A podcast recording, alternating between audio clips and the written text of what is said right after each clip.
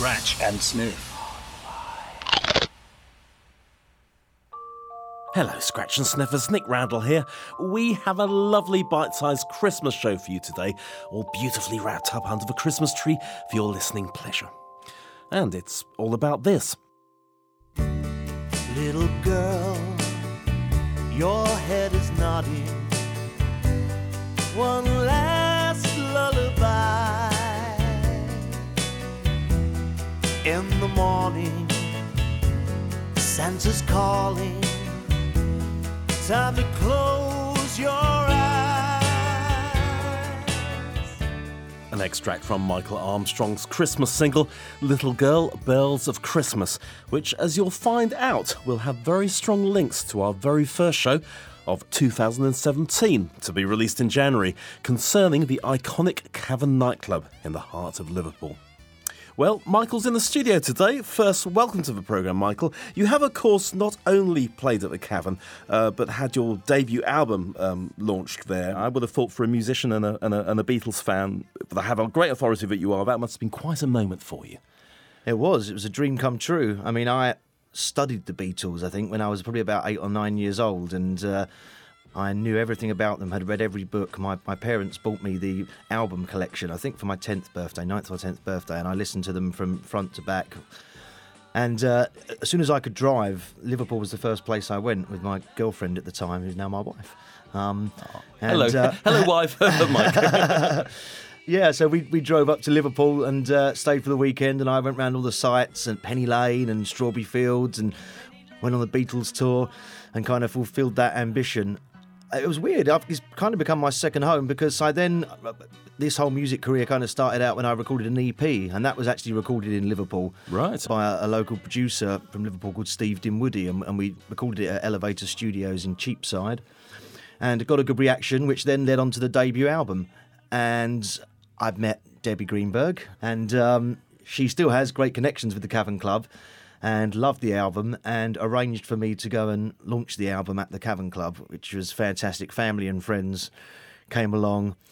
I also insisted on playing an hour's afternoon set on the Little Beatles stage, and we just my, my band and I played an hour's worth of Beatles songs for all the tourists. Oh, fantastic, fantastic. It was one of the greatest things I've ever done. Yeah, yeah, yeah, yeah. So how did you first get involved in Debbie's Christmas song? A song, it must be said, that was never heard publicly before. Well, I mean, I guess I have to tell the story of how I met Debbie. Uh, we've established I'm a bit of a Beatles nut, and there was a classical guitar recital of Beatles songs at a church in Penny Lane in Liverpool, and uh, I was invited, invited to go along to that. And uh, so again, drove up to Liverpool, say my second home, and, and, and saw this wonderful recital. And and afterwards there was a kind of reception in a in an art gallery down the road, and Debbie and Nigel Greenberg were there. Nigel's her husband. Yeah. And we got chatting, having a glass of wine. And um, I just met Paul McCartney. Uh, wow! Yeah, and uh, so I was very, he was my screensaver on my phone, so I was showing him this. That's fantastic. Said, well, you know, I know, I've got these pictures of Paul McCartney, and she pulled out her photographs and told me the story of how her dad had owned the Cavern in the sixties. We're best mates, me and Paul, but I don't want to sort of ruin your story, mate. um, and so we just hit it off from there, and we, and we, we kept in contact. And that weekend of the launch gig, uh, they kindly put my band and I up at their house in Liverpool to, while we uh, while we did the gig. And um, she played me one one evening after the gig, I think. Um, she played me this C D. She said, oh, my dad, not only did he own the Cavern, but he was also a musician and a songwriter, and, and he wrote this song for me. And the song was called On Christmas Day. And she played it for me, and it, and it was it's a beautiful song. And um, so, so was this actually sung by her dad? I mean, what were you actually listening to? She, it had been put onto a C D, obviously, in later years, but her dad had given it to her in nineteen sixty-seven, I guess, on a on a cassette or something. Her dad had, had written it and recorded it, but uh, he'd got someone else, a session person, to sing it, and gave it to her for Christmas. And I say, a really touching song, and she gave me a copy of the C D, and she said, if there's ever anything you can do with it, then it's all yours. And I was so busy, the album had just come out. I toured pretty much constantly for about twelve months after the album was released. It was only two, about two and a half, three months ago that I've started working on, on a second album with a guy, and I'm working with a producer called Warren Bennett. And Warren, if you thought I was a Beatles fan, then Warren is on a different planet. I mean, this guy this guy knows everything about the Beatles and, and more.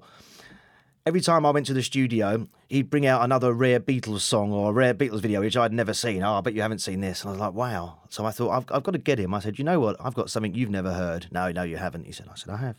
I said, I have a song written by the owner of the Cavern Club, which no one has ever heard. No, he said, it doesn't exist. I said, it does. So I played in this C D, and it was a strange moment. It was about thirty-one degrees of heat, and we had this Christmas song blaring in the studio. It, it's always the way, isn't it? You record the Christmas songs in August and things. Yeah, absolutely. And and we both it finished, and we both looked at each other, and I, and we said, you know, we could do something with this. And I said, well, Debbie's given me permission to record something. And he said, well, let's do it. So we set about changing it a little bit. It, it needed a new chorus, and um, I had to change the lyrics a bit. But essentially, it was Alf's song from nineteen sixty-seven.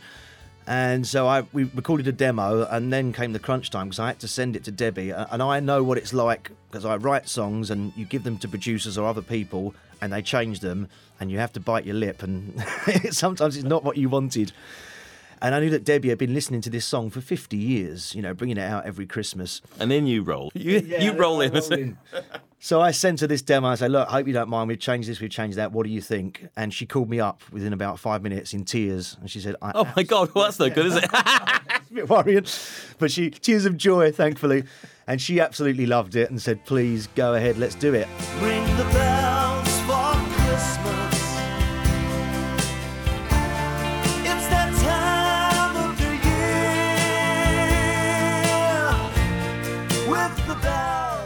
And she told me at that time, which I didn't know, that she was also releasing a book of her memoirs about the Cavern Club, Cavern Club, The Inside Story. And it was being published in time for Christmas. And I thought, well, that's a, a wonderful omen that these two have come together. Followed by that, we then found out that the Cavern Club is sixty years old uh, in January. It opened in nineteen fifty-seven as a jazz club. And so their sixtieth anniversary celebrations are well underway. And they got wind of the song. And um, they said, well, let's make it the official sixtieth anniversary song. And, and so there's... It's, it's almost like every, everything sort of ties into a beautiful red bow for Christmas. A touch of serendipity, I wonder, for all these different uh, anniversaries yeah. and, and yeah, things yeah. tying up personal stuff. Yeah, yeah. You, you know you've done the right thing when all these things come together. Now, you managed to get some star guests on this track, uh, creating a, a supergroup, if you like. Tell us about them. Well, I mentioned that I've been working with a guy called Warren Bennett, and Warren Bennett is a very successful... Uh, composer, a musician and singer and songwriter himself. But he also has a rather famous dad, and that is Brian Bennett. And Brian played the drums in The Shadows. Uh, the U K, still the U K's most successful instrumental band of, of all time. Wow. I think they're the third most successful band of all time, full stop, in the U K, behind, wow. behind Cliff and the Beatles. Yeah. Um, Brian and Cliff and the Shadows played at the Cavern Club in the sixties, and he's told me some wonderful stories about that. And so, you know, I said to Warren, can we ask your dad to play the drums? He's still very active. He's still a fant- uh, great composer. And he said, yeah, of course. And his dad loved the song and really wanted to be a part of it. And so we got we got him to play on it, and, and that was... It was kind of coming full circle, you know. How wonderful is that? Authenticity to it, which is, yeah, fantastic. And, of course, Warren appears on it, and I got a wonderful saxophonist called Ed Barker, who was uh, a recent American number one saxophonist. So, pretty good guys. Uh, I would call that a supergroup, yeah. Absolutely. So, where do people go to to buy both the single and, indeed, your first album? Because, you know, you do your, your own stuff anyway. Yeah, yeah, the... Um, The single is available to digitally download from all the usual places, iTunes, Amazon and places like that. Are they on sort of things like wax cylinder for old fogies like me and uh, uh, our vinyl and stuff? Not vinyl, but you can get you can get a physical C D single, and the best place to get that is via my website, which is michael armstrong music dot co dot u k.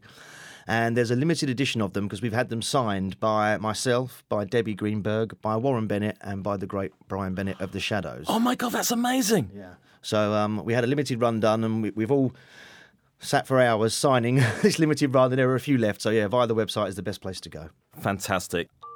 OK, Mike, thanks so much for joining us. Um, it only remains for me to give you your celebrity goodie bag, which all the guests get. Oh, wow. Thank you very, very much.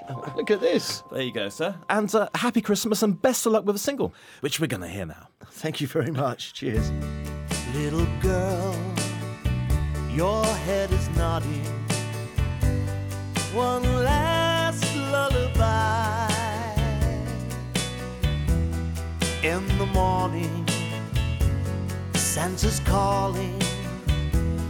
Time to close your eyes. Little girl, I know you're asking, will I always be there? When day is dawning and snow is falling, when you say a prayer. Ring the bells for Christmas. It's that time of the year.